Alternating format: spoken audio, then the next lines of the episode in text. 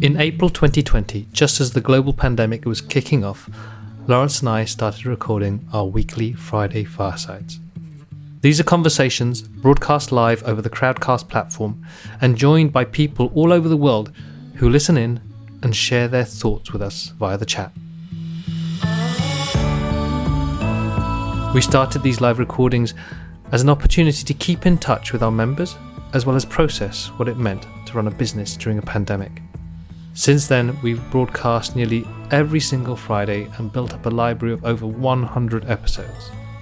We cover a range of different topics from money to meaning, pricing to purpose, vision to vulnerability, entrepreneurship to empathy, and product design to life design.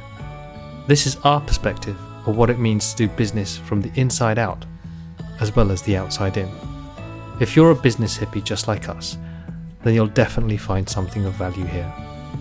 We hope that these conversations inspire and motivate you to do work and build businesses that create meaningful change without burning out. Because, like us, you're just wanting to make money, do good, and be happy.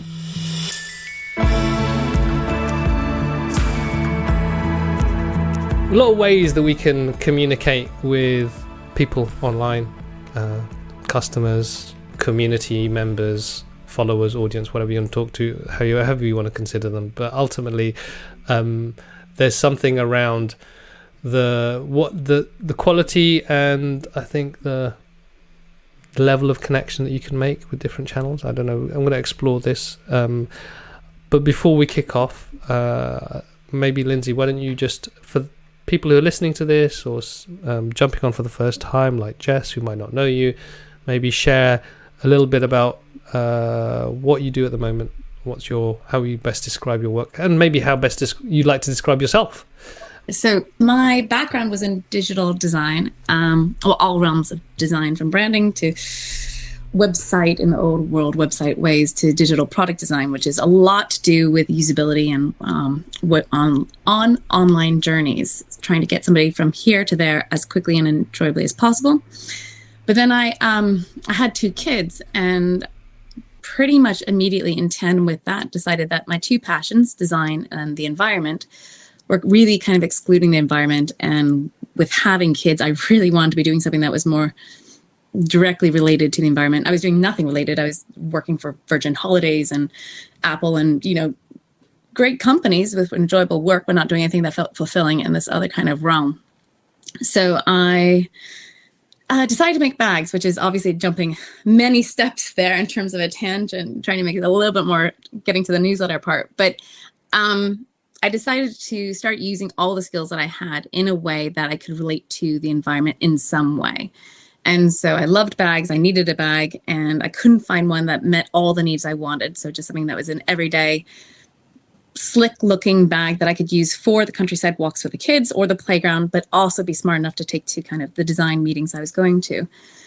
Um, and decided to make this myself, which was absurd because I didn't know anything about making a bag and manufacturing or what would be involved in materials. But I decided to do this and it's been this amazing thing. It, it was something that I can create using the materials I wanted to. And so be thinking about footprint there.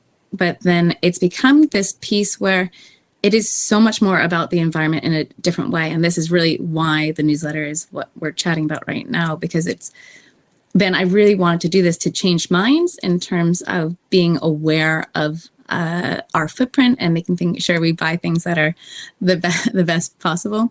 Probably one of the more gratifying interactions was with this uh, woman that I bumped into when I went back to America. And we had gone to high school together in the States where I grew up. And we, she was no close friend. She just happened to get on my newsletter at some point when I was at the early days trying to get anybody and everybody that I knew, all the family and friends from distant ways, you know, to sign up.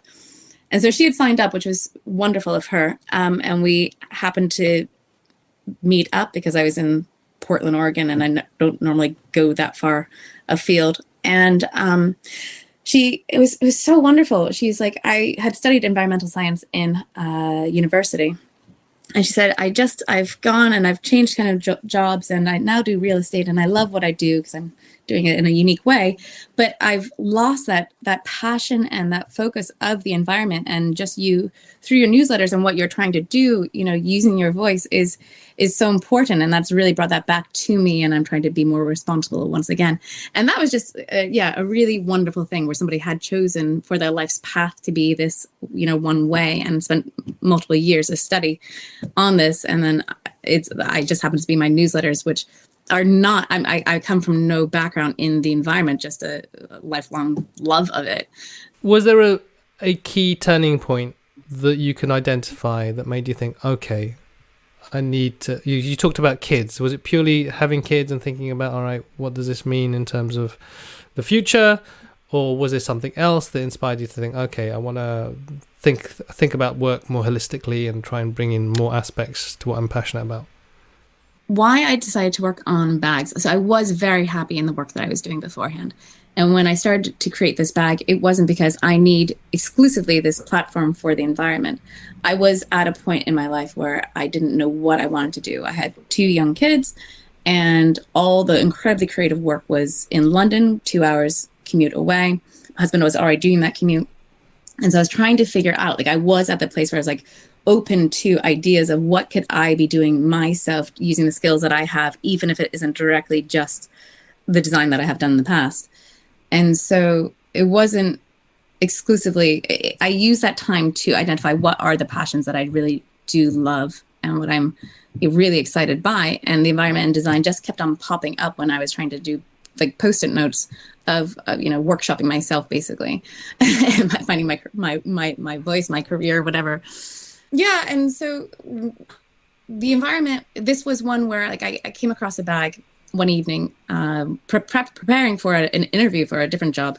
Um, and i felt like it was almost the right bag. It, was, it looked so close and then i just spent so much time dissecting it and being like actually i wouldn't be able to get to the keys. I don't know where there's a pocket for the keys. I'm gonna have to open up the whole bag. And actually the straps are a little bit beefy and a little bit like less unisex and more just masculine outdoorsy. And so it wasn't just the environment by any means. It was you like relying upon the skill sets that I had. I had all these design skills. I could make this better, even if I had none of that knowledge.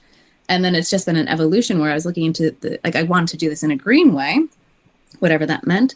But then when looking and learning more along this process, it was maybe a year and a half after I began focusing upon the area I knew, design, and making the bag the best way possible that I started to look into the actual materials that would be used. And at that time, it was just unbelievable that I was being recommended if I wanted to use wax cotton, wax canvas, to have that made, which is typically just made in Britain, have it made and then sent over to Southeast Asia, have them make it in the different facilities there, and then send it back, you know, where I could then send it off to the world. Again, it just seems so uh, irresponsible. And so it was then that I really began to do quite a bit more diving into the actual materials and their footprints. And there's still, I mean, there's no black or white. There isn't the perfect material. Uh, it doesn't exist. So it's all trying to figure out at this point of where Baxley is, what is the best material in terms of footprint that I can be using. Oh, as I'm hearing it, and please correct me if I'm wrong, for you specifically, there was a transition from being, you know, designer, professional, loving your work, then to motherhood, then mm-hmm. to, okay, what do I do now for me? Mm-hmm and what that means in terms of you know it sounds like you use your design skills to then workshop your way to the next step. And and it, mm-hmm. so it wasn't like oh i got this plan and i'm going to do this and i know what i'm going to do. It's like who has that? Yeah. I mean that would be great. Well there's an illusion. I think a lot of people think yeah. successful people have that.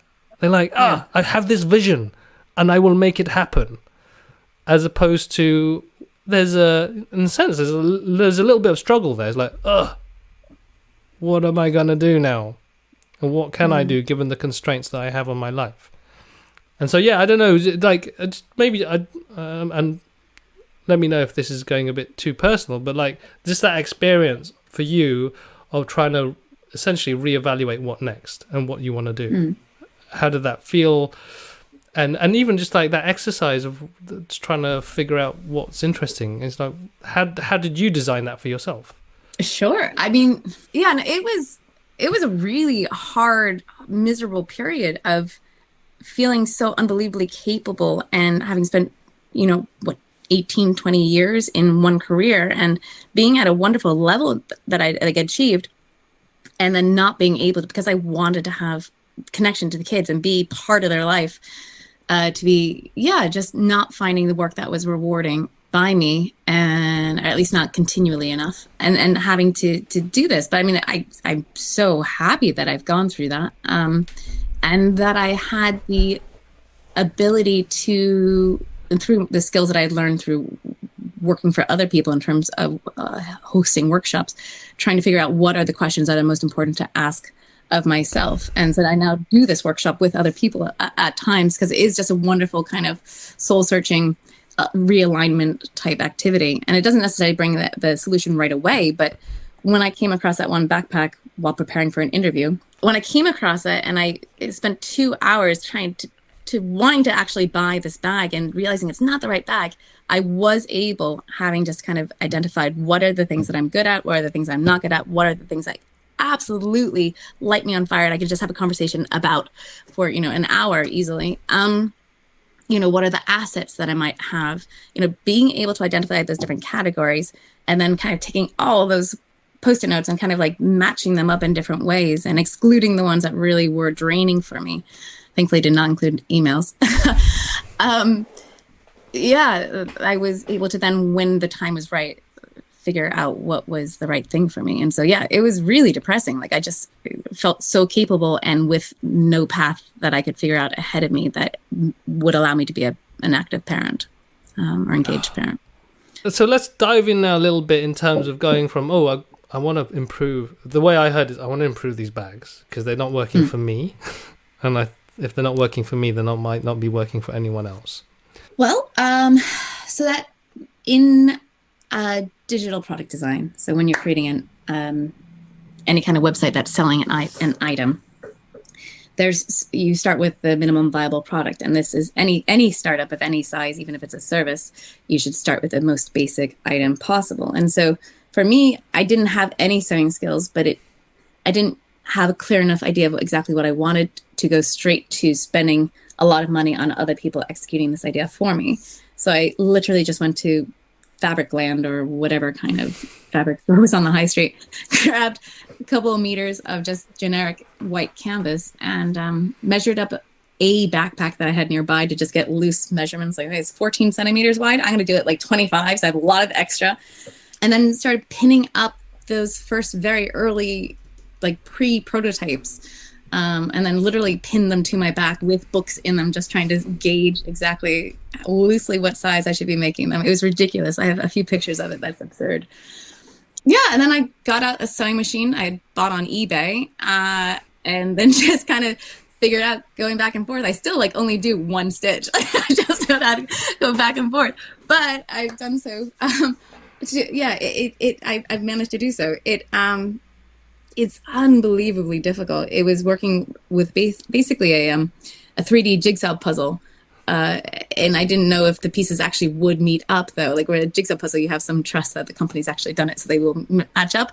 I never had that trust in myself in terms of what I've cut out, but you can unpick, right? You can undo anything that you've done. So I would sew down two rows, unpick one row, sew down two rows, unpick one row, not intentionally, but uh, that was kind of the average of success I had. But um, I made that first bag, and it took three months of evenings and weekends, and it was I, I don't know how I continued to have that that perseverance. Like I just really believe that this met all of those things I was so excited about, and I could see that really coming together and that vision clearly. And um, yeah, and it was I mean it was amazingly rewarding that the first time I used it, well, I mean, I finished it. I was like, oh my God, I've nailed it in one. It is perfect. I'm ready to go. And it felt amazing. And then, like, literally five minutes later, I'm like, actually, that pocket's way down too low. It's like on the base. I'm never going to bend all the way down onto the ground on the tube to pick this thing up. Anyways, within five minutes, I had a whole list of things that I wanted to change. And so, almost immediately, maybe a week later, I began cutting out the material for version two, Mark two, right into production. That was going to take three more months. And then Mark three took another three months. But during those three months, I was able to be testing out the previous version. And so even though it was my Fabricland white canvas, it still was sewn and, you know, um, held the items that I needed to hold. And um, yeah, I had a, a, fashion trend forecaster tap me on my shoulder actually on the train one day, being like, I love your bag. Where did you get it? And the most gratifying thing I think I've ever said was, I made it, you know, really, really wonderful. So that feedback like that um, over those, over that year really helped to give the energy and a lot of that drive for those evenings and weekends I was giving up with the kids or, or friends. Uh, I love what you said. Something around you can always unpick something like you can always unpick and mm. undo and then restart.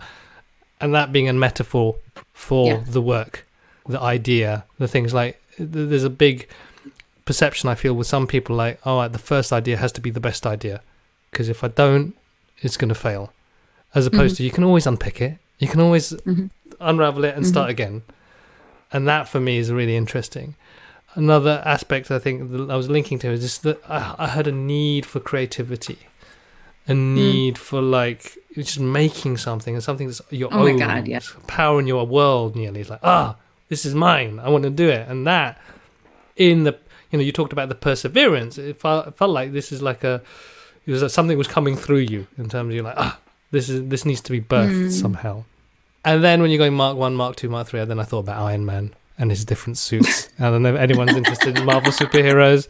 The first suit was a bit shoddy. It was made out of like bits of a missile, and then you had Mark Two, which was amazing, and then Mark from Fabricland. from Fabricland, exactly. But that you know, you said over a year. Uh, for mm. some people, that's like, oh my god, so long. Oh my god! Well, had I known that, I don't know that I would have had that energy either.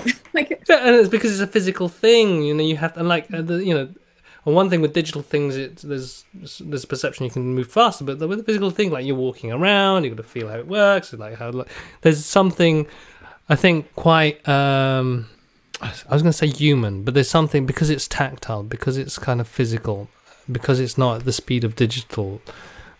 Something much more grounding, I think, around mm-hmm. that process that I'm feeling, and and also I don't know it, how much more you learn because it isn't quick, quick, quick. There's a slow osmos osmotic process mm-hmm. to it, and learning the skills. I don't know.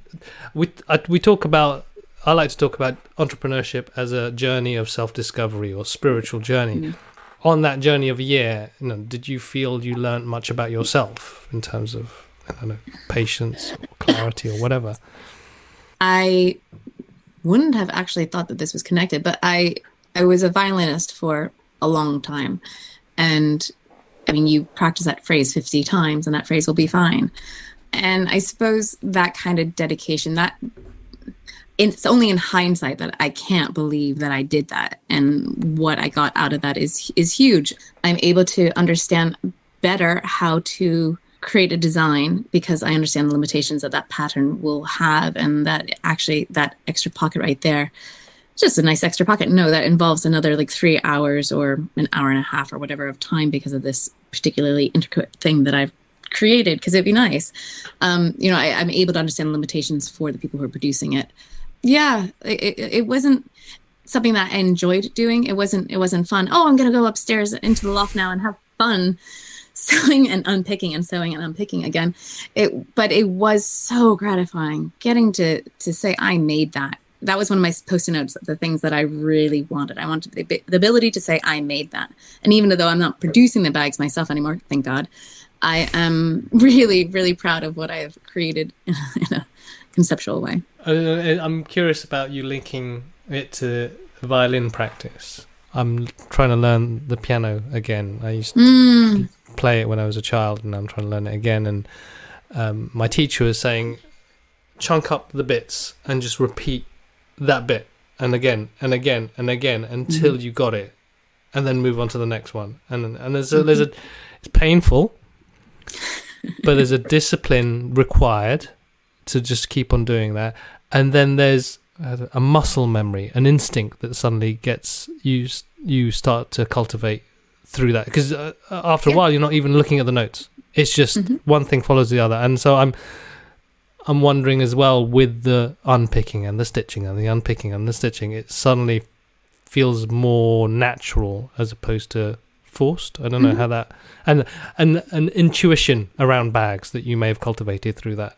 Well, I suppose with anything, there's just confidence that you get with the number of times you do it, right? And um, similarly, the more you're with something, the more you know that it doesn't matter. You can always undo whatever it is, right? And there's very little in life that you can't undo. And so yeah, I guess it's just the confidence now. I mean, with canvas, of course, if you make that hole, that hole for wax canvas, it's thick, it's like leather, you can't undo the hole. So, for the high level of execution, of course, there needs to be a degree of, of perfection there. But that's not my area, thankfully. Those are the people who are amazing, and that's their realm is to be perfectionists in that. But even if they were to mess up, I can still use that for other ideas. Like there, there isn't a mess up really. And I think that's an interesting mindset to, to acquire in this journey that th- there's a perception that could be linear. All right, have an idea, make the prototype, make mm. sure someone pays for it, scale the fuck out of it. And it always gets messy at some point and not feeling like you it's all done and you can't unpick and start again or pivot or try something new. The word resilience came up for me when you were talking about just being able to go up and you said it wasn't easy but you still persisted. And then you get to a point i made this. After hard work after a year i made it. And how that you talked about confidence. I think that confidence also adds to the resilience to then be able to like keep on going. And I, I, wanted to touch on uh, mark's question here. Um, he was saying when something takes a long time to put out into the world the journey can be so gratifying but i talk a lot about the difficulties of continued belief What's helped you continue to believe in what you're doing, Lyndsay? I suppose because the things that I'm related to, that I'm most passionate about, design and the environment, are the things that I've been passionate about my whole life. So, this is the best way I know at present for me to be able to touch other people's lives and make some sort of difference. I'd love to be able to make a greater difference to a greater number of people, but with the tools and the skill sets I have, this is right now the best way.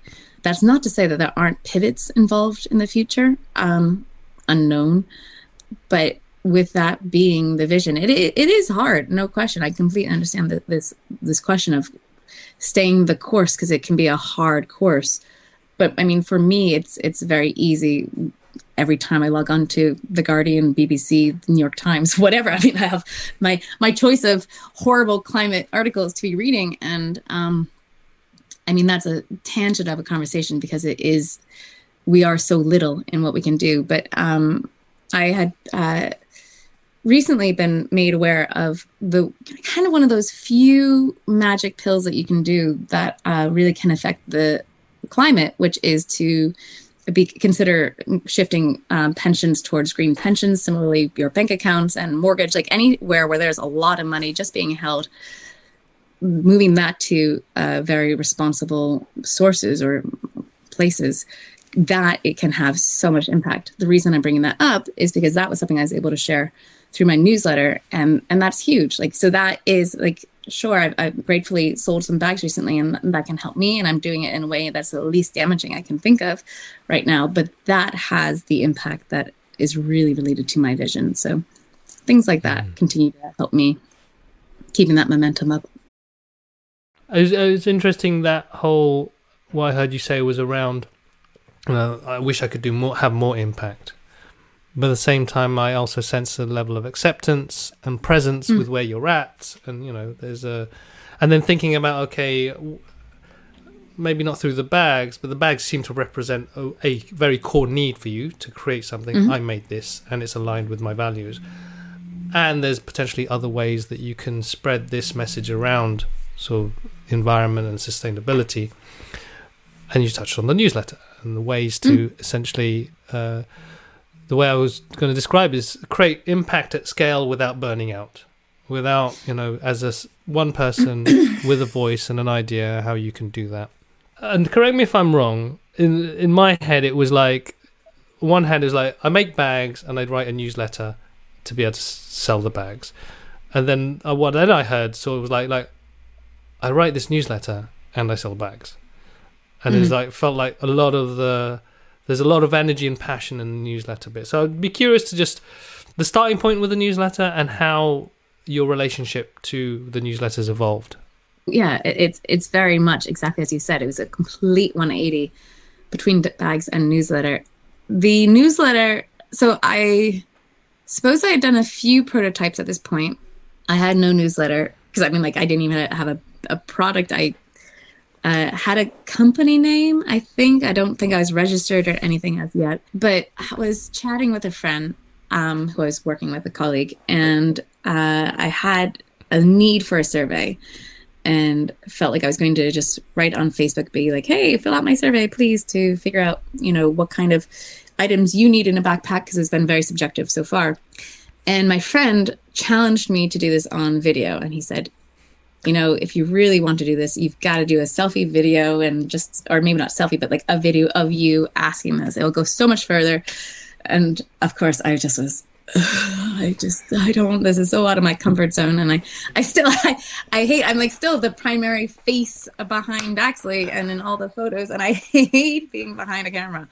But I did it and and it, it yeah it uh, had greater reach. People well also people like to help you know so asking for people's help so much can really especially when you have a dream and you have this idea and your voice is kind of shaking because you're nervous because you really believe in it you know it, it it's a it is a wonderful, genuine, like that's the start of authenticity there.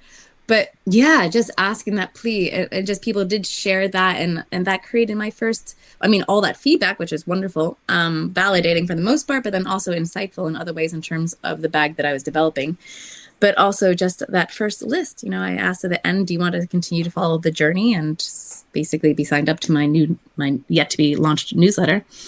And then, um, yeah, wrote that first newsletter. But what was wonderfully lucky was that I had done that video plea, and that was so first person. That's not behind any company. And so I was able to write it signed Lyndsay. And that was the most liberating thing I've ever done. Um, I was able to just be like, so I don't know what's going on. This is my idea. This is kind of what I like to do. No idea how it's going to work out. And so those early newsletters were really, I'm still trying to find a manufacturer. I'm still trying to figure out what the materials are. Is this going to be the right manufacturer? Oh, mm, I'm so excited. And no, it's not at all. And the prices have come in and they're horrible. And I don't know what to do about this. So like there was, it was really wonderful getting to share in real time this journey. And so many people really enjoyed that period, particularly what's been fascinating like i really enjoyed writing that at that time and i was religious about writing it every week and that was a really wonderful exercise to get into it. And then it launched and i was able to use that whole kind of platform for for launching then like i think a year later. People stayed with it for a year without it existing which is amazing. But wow. it's, ev- it's evolved so much though because i can't continue doing that same kind of evolutionary journey. So the content has completely changed. But um, my relationship to answer your question though is is totally changed. It had started with this idea of it being the most exhausting thing. And then it was something that I really enjoyed, but it was a distraction from having to bring together this bag for the first time ever and a million different elements. Um, I don't know how many components are in the bag right now, but like let's say 22 different items need to be sourced. It's it's a huge huge number, um, especially when you're wanting some degree of transparency for each item. So mm. it was totally daunting, and then it was really quite nice, but but a little bit distracting, but really kind of nice.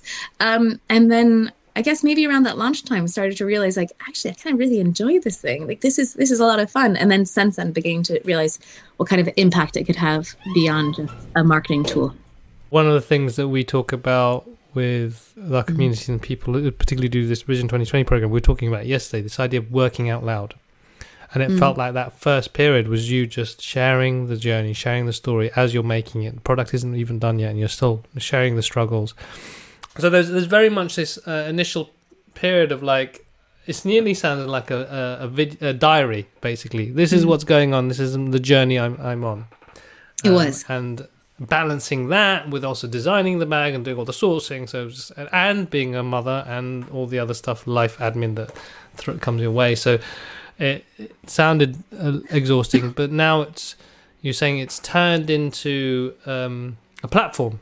It sounds for you to mm-hmm. just share your thoughts and ideas and, and, and, and, perspectives. So yeah, well, you know, one of the questions we are thinking is like, you know, how you found what is it helpful about having a newsletter now for you?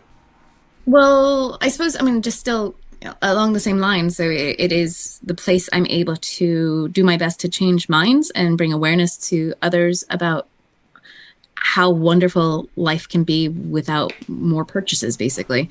And the irony, of course, and then occasionally I can sell more items for people to purchase. Um, so I mean, there is, of course, going to be like I can't have a business without a degree of sales. So there, I'm trying to limit that in terms of the salesy nature of the newsletter. Um, and for the most part, I'm trying to just have the main newsletter, the goods, uh, be just about inspiration and the story, the journey, and then have separate newsletters that only come out maybe once a month at most. Um, that are the ones that are related to sales. Yeah. So there's a real, for want of a better term, a kind of a strategic approach to not be always selling, but at the same time not neglecting the fact that you are a business and you need to sell bags, and that's how you do that in a way that feels right. And that, and that balance of trying to understand how best to communicate with uh, your people who sign up to a newsletter without annoying them. Maybe share, in your opinion, way the ways newsletters get done wrong, and and how people can maybe just make mistakes with it. Yeah. So I subscribe to so many newsletters. I'm a complete junkie at present, and I'm uh, have to, of course, then also be very good about whittling out the ones that just are not connecting with me, and I'll let them go for a month or so, and then if I'm just not reading them, they uh, become unsubscribed. And I have a separate email account just for that, so they don't bog me down with every my standard email. But the emails that I don't like are all sales. So those are all the big corporations. I really just don't want to sign up to Birkenstocks. As much as I love Birkenstocks, I don't want to be sold shoes that I don't need. I'll go to them when I need it. That is as corporate and un me or like un, like not signed by an individual. If it was by even a director of sales at you know Birkenstock, then sure, perhaps so. Um, there's a company, a good, I think is what they're called is, and and they are trying to do that dance, and they they are very much environmentally conscious brand and yeah, they they are doing an interesting job of combining big company with um, that kind of personal. But what I've done to figure out kind of what is not successful and what is successful by subscribing to so many things, it's what do I relate to in each different email. If it's too hard to read, that's a big challenge. If it's just a, a light gray or a mid tone gray, just always be thinking of somebody being this is me coming as a designer of course but somebody who's either 80 years old or 8 years old can they read and can they make their way around a newsletter? Is it big enough? Like is there legibility? Um, structure. Is it always going to have like an expectation that somebody can can find their way around the newsletter? I i like this part i don't like this part or this is just one part. Seth godin the shorter it is the better. I love seth godin's blogs and probably don't read it actually if it's too big because i like nice simple insights that he gives. Um, consistency. Consistency is the number one thing and it is at times in my life i've had some uh, challenges coming up and i just am not able to be consistent but that is a big big problem. You've you've got to have that consistency. Even if it's once a month that's fine but just um or once a quarter. But uh, you will always get unsubscribes on an, on any email sending as mm-hmm. i'm sure you're aware um, and so the safest thing is to not ever send them out. But you, there's no no value in that, right? And you'll get more unsubscribes the least the less consistent you are. So if you're just consistent, it's a nice uh, attainable balance. And so if you're consistent, people also then are be able to are able to then buy into your brand and understand expectations. They say they will do this at this time, they do this at this time. Feasts and Fable um, is a newsletter, just kind of a rambling, lovely links and inspiration. And they've been doing that for a few years and they send it at five o'clock every Sunday. Five o'clock on the they don't miss that for anything. And it's it's really wonderful there's no reason that that is important at all in my life. And do I read it at five o'clock on a Sunday? No. And I do look, I look forward to it exactly at that time? No. But I really love being able to to just know it will be there at that time. When you're sending it out every single week or bi-weekly or monthly or whatever quarterly, people understand that that's coming and that's not jarring to them. If you don't sell or send any for a month and then all of a sudden you send three in a week, let's say, because you want to sell this thing, and oh my gosh, this is so cool. Let me just remind everybody I have to sell, sell or even not selling and just talking about it. It's intense. It's like it's like a neighbor who never comes by and then all of a sudden knocks on your door every single day and you're like what's going on with this neighbor? I need to start hiding behind my door. And so might be a really friendly neighbor but that's uh, that's really jarring. And so you put up the flyer don't knock on my door or whatever it is. There's something here also about you said no clear purpose. So yeah definitely. No clear purpose is setting expectations, making sure that somebody knows what they're about to get on that newsletter. And I'm certainly still trying to define this as I grow in terms of longevity of, of Baxley, how I want to be, what the type of content is that I'm sharing. But it can be confusing, yeah, if if am I getting a sale like for, for other emails that I get? Is this a sales thing? Like am I supposed to be buying? Is there a call to action here? Or is this just a newsletter that I open up and I just know I just get inspiration on this always? I just is just as clear inspiration. James Clear has a fantastic newsletter as well, along the lines of Seth Godin, where he just yeah, very clearly three different ideas of his own, three different ideas of other people's or quotes often, um, and then clear calls to action to share this, and then of course buy his book. I'm sure. Atomic Habits. But it, it yeah, no, just nice clarity. You know what you're going to get. That newsletter. If I don't have time to read it, I know what I'm missing out on as well. But then there are other ones where like uh, there's, I mean, I just there's so many newsletters that I love. Like Dense Discovery is a huge one, very influential to me in terms of striking a balance between just general inspiration of ideas, links to cool content, but then also that sense that this is really an individual. I know who this guy is and where he's coming from and his individual beliefs. These are not representing a company. This is just what he believes. And it's beautiful being able to relate to somebody. Everybody, right? We, we want connection. And the, the emails that I receive that I like the most are definitely the ones that are the most connecting. Another thing we were talking about was this idea of people getting it wrong because they're not doing any targeting or segmenting. Maybe just elaborate a bit on that for people who don't even know what means. Sure. So targeting and segmenting is uh, once you have a list already set up. So it wouldn't be for starting out, but particularly now that I am now established, I don't have that initial exciting, oh my gosh, every, every single like weekly soap opera, what is going on with this journey there still is so much I'm figuring out, and so there is a lot that I'm trying to share of of the journey, but it isn't quite at that as that dramatic level anymore. And so um, I'm trying to uh, work with also selling product again that I've sold before. So, for example, the roll top is the first backpack that I designed, and that's one I just recently closed sales on. And it um, there are people who have been waiting for years and actually over years now they're beginning to think actually this could be the right bag for me. But there are other people who just it's just not the right bag for and that's completely fine as well. I don't want to be aggressively selling this bag to the people who just don't want to like that's not their bag but this other one might be perfect for them and they just don't want to hear it. Um, so i've now started to do segmentation and it is just really really wonderful being able to write to a more limited audience. I think maybe there was a question earlier at the very beginning where how do you speak to all these different people? And so some people have been here since the beginning and they know my backstory and they know the whole kind of journey and all the love that's gone into the bag. Then there are people who just aren't interested, and there are people who are interested, but they don't know anything, or they, know about Baxley, or they don't know whatever. And so the more you can begin to just target and speak to targeting seems too aggressive, but it's just like speaking to the correct people. So it allows for you then also to go into the metrics and the technical side, and all of a sudden you have far higher open rates because these people are actually the right audience for the content that you're giving. The higher the metrics that you can be getting in general, also allow you to be avoiding the spam filters from people's email addresses. So there's kind of a whole kind of technical dance that gets really yeah, boring, I can imagine. but important. It a bit hard for some when it starts getting the technical side. But I, I'm appreciating there's a bit there's a level of work required in order to Mm. identify the different groups within your newsletter or within the list.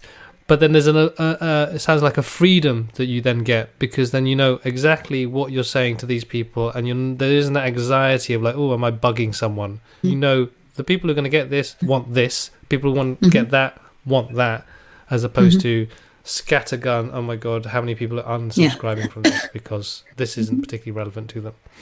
One of the most important things is how um, how powerful an unsubscribe is, and it's constantly trying to reposition it in my mind where unsubscribes are a wonderful thing. So each email that I write has to be the best email I possibly can because somebody can hit unsubscribe anytime. And it's practically impossible to get somebody to resubscribe unless it's been an accident.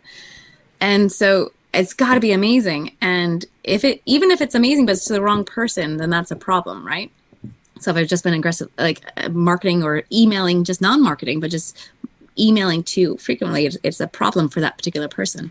So yeah, so segmentation is really helping with with that. Um, but yeah, each email has to be the best. And then if somebody does unsubscribe, I can know it's because they just aren't the right audience. Um, so Mark was asking, I think we were going to touch on this, is like, mm. which email marketing platform ticks all the boxes for you? and I know we talked about you're going to share the things that don't work at the moment. Yeah. The, what is the perfect solution that you'd like for yourself? Oh God. So I, I still haven't found my perfect solution. Um, I'm hoping I'm about to try out campaign monitor soon. Um, which looks promising, uh, but I've said that before. Uh, I started with MailChimp, which I loathe. Can't believe they've been so successful for such a poor product. Because like, like they have a good a good product and works well, but to actually do anything other than just write the newsletter, to look in the metrics or anything, you have to be doing that as a profession and know exactly where to be clicking because it's very unuser friendly.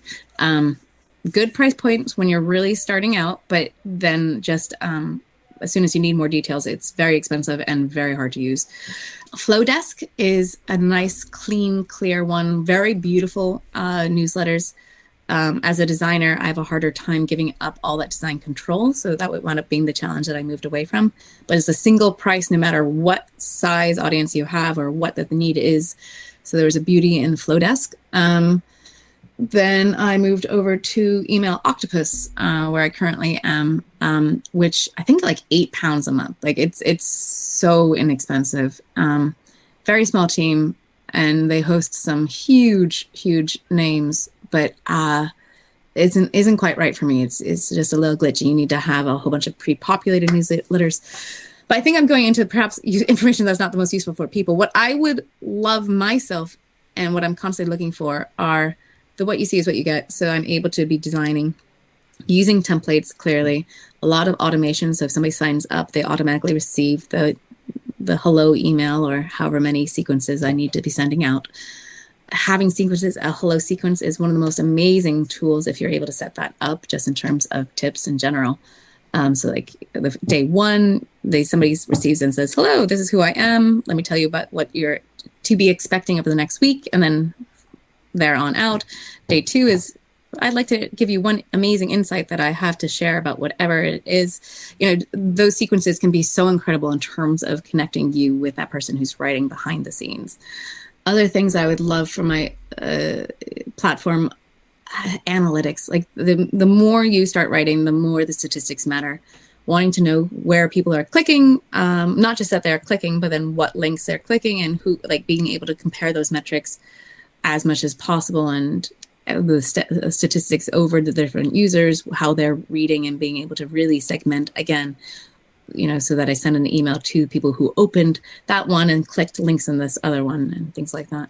Something here around balancing the energy and excitement for writing the emails and also being able to use, make it effective and not feel like you're just talking into the void mm. and not really listening and sensing essentially there's thing an element here of just sensing what's working what isn't working rather than just right right right right right and not really mm. understanding what's what's working what's not there's a quick question here actually given that you've moved around a lot kim was asking she loathes mailchimp as well but moving to anything else feels overwhelming or is overwhelming in her case how how have you found that transition process, or do you have any uh, quick tips for people around moving from one to another? MailChimp is so miserable and big that most email platforms will host a way for you to shift. So they'll be like, click here to move from MailChimp and we will do it for you. So usually that's not so hard. Kim, also, I'm currently uh, about, was looking at Convert um, Campaign Monitor, but uh, ConvertKit just came up as well. MailerLite certainly is uh, another big one. Uh, they're many many options out there for different people and and also in terms of how big your team is if you have a team or if it's one person or two people different strengths for different different needs So there's a. It sounds like some platforms will appro- help you automate that process of migrating um, your n- newsletter list across. Is there anything practical around the telling people about it, or just under, is people understanding that you're moving that you, in your experience is helpful, or does it matter? They don't No. even care whether you're on a different platform or not. hopefully they won't ever know. Uh, I definitely had to move mid launch one time, and this is why I hate uh, uh, Mail- MailChimp so much. But um, uh, I, I had to move mid launch, and it didn't go well. And all of a sudden, people got like four emails within two days, and it was mortifying and unsubscribes and you know all the rest. Uh hopefully they should not know. So when i've changed a second time then they haven't haven't been aware of that. Um it's not i mean yeah a heads up perhaps like a little postscript heads up i'm about to move platforms. Could be one and if somebody's reading the postscript then that means that they actually are an engaged user somebody who wouldn't be uh, or somebody who would be one who sees uh, perhaps small changes and notices them. Um, but uh, separately carlos you had asked a moment ago about energy in terms of writing. And i did just kind of want to say that what's changed for me i mean i'm now able to view the newsletter as a platform the word that you used earlier uh, and that's really important for me in terms of impact and very much uh, my vision with baxley. But what's draining is when there is no plan. And so the more i can have in plan and the more that it can feel genuine what i'm reading writing the faster and the easier it is to create so for me, I always have now kind of like a, a an intro area where it's just kind of like, what have I been thinking about lately, or what has inspired me lately, and to kind of think through this area, and and hopefully that's something that I'm is not just subjective to me alone, but how can this relate to other people, and maybe it's impact related, maybe it's it's not, but it's just how people are living, and so it's not um, a macro scale impact, but it's just micro. It's how we live our lives better and in a more enjoyable way. 2nd part though is just all in the studio, so it's it is that update, so it's that continuation of that journey. Like this is what's going on, and sometimes there are positive things, sometimes there are oh my gosh, there's this frustration because this email host is driving me up the wall or or something along those lines. And then finally, I end with a, a whole collection of links, and those links are very important to me. Those are the most t- uh, you know time consuming because I'm needing to gather all the links that I want to be sharing onwards, and I don't want to be sending off duds because then people will read the newsletter less and be more likely to unsubscribe. Clear pattern and purpose. I'm hearing there Mm-hmm. in terms of just to make it easier and more energizing um, to do. Um, Yeah. Uh, I'm conscious of time, but I would like to see Yeah. if we can rattle through some of these questions that have Okay. Oh, sorry. So, quick fire answers. First one is What's been the most successful method of reaching new people and gaining new signups? events hands down events for me it depends upon where you are and what kind of budget you would have for advertising the more money in advertising the more return you can get but social media is just miserable um, i mean particularly particularly right now with instagram that's a very different beast altogether this week but um, in the last few months even instagram like i've i've just not been using it nearly as much. I can continue to be talking to my existing audience and get some more followers, but nothing of any note. And it's very expensive, really, in terms of conversions for sales, for advertising there. Google Ads focus on the SEO instead of the Google Ads for signups. Um, so honestly, events and word of mouth and trying to knuckle down on where are you most inspired by? So I'm about to advertise on Dense Discovery. They just sent out a call today being like, hey, you've signed up to advertise on our newsletter. I love read- reading this guy's newsletter and I know that he has a big reach and I love his content. So I think that because I so enjoy his content, his newsletter readers might be the same place. So that or podcasts if you are a huge podcast listener is that aligned with your own audience you know so maybe there are alternative ways that have much greater value than um, than the just the standard ads um, particularly if you have a smaller budget Next one. It was uh, back to John Paul. He was asking about blogging. Is a how much should a newsletter be similar to a blog? Yeah i i i would recommend so i i this is an area that i've been wanting to do. There's 8 million blog posts that i want to be writing and there's just a limitation of time always. So i what i'm wanting to do planning on doing is including part of it in the in the newsletter but then the full amount in the in the blog.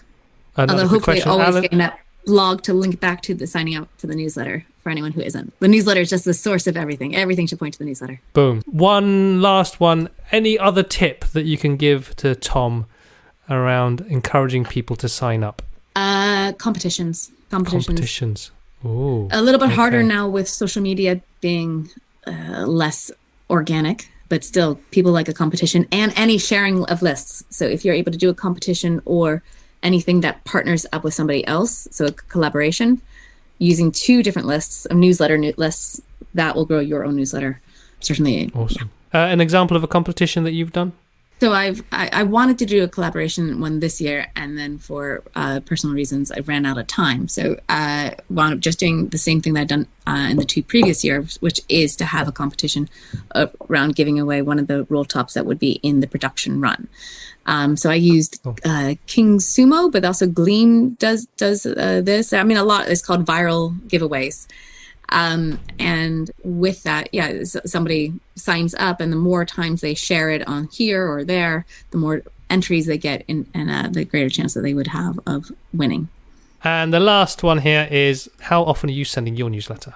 Once a week at present. Cool. And Nice. well, Simple. at least in terms of the, Done. uh, there we go. Yeah. Well, in terms of the goods. And then at other times during launch periods, of course, that's when I'm selling. So I have the goods, which is my standard newsletter, and then I'll have the sales newsletters. And then when we get into segmentation, oh my God, it, it's like I'm sending 8,000 newsletters, but not to the same people. That'll be a future one. How to manage segmentation on your newsletter Yeah. without burning out. Cool. Um, any final words, Lyndsay, and anywhere that you'd like to point people um, specifically? Uh, we shared your website, is there anything going on at the moment that you'd like people to know about? as my parting gift, it is, yeah, just to write in a way that is so easy to write. So write as you talk, write as you would write in your journal, and um, make sure that it gives value to the person reading it. They'll enjoy living vicariously through you, or they are learning something for you. They're inspired or they're excited. That's it. Brilliant. Thank you very much. And I think there's something there. I'm going back to the beginning of this conversation where you were spending time understanding what is it that you really love, and what is it that you're really interested in, what is it that's lighting you up, and that being a good starting point to then be able to write more authentically, like you were saying. It's like write as if you were writing. It feels like writing for yourself. Brilliant. Thank you very much, Lyndsay. I really enjoyed that. Um, and it's always better without Laurence, isn't it? Oh, Thank you for listening to this episode of the Happy Entrepreneur Podcast. To hear more inspiring conversations like this, follow us on Spotify and Apple Podcasts. Just search for the Happy Entrepreneur. In March, we'll be launching Tribe 7 of our Vision 2020 program. If you're at a point in your career or entrepreneurial journey where you're asking yourself, what next? And you need the clarity and confidence to make some bold decisions about a new direction, then this program is for you.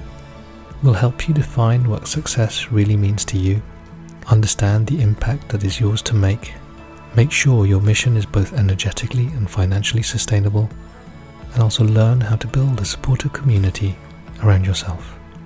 We want people who are driven to do good in the world and are tired of trying to do it on their own. We'll share the key lessons we've learned while building the Happy Startup School and pivoting from the stressful peaks and troughs of agency life to a life of freedom, adventure, service, and connection. We value learning, play, and friendship, and we'd like to help you discover the values and the work that align more to who you are.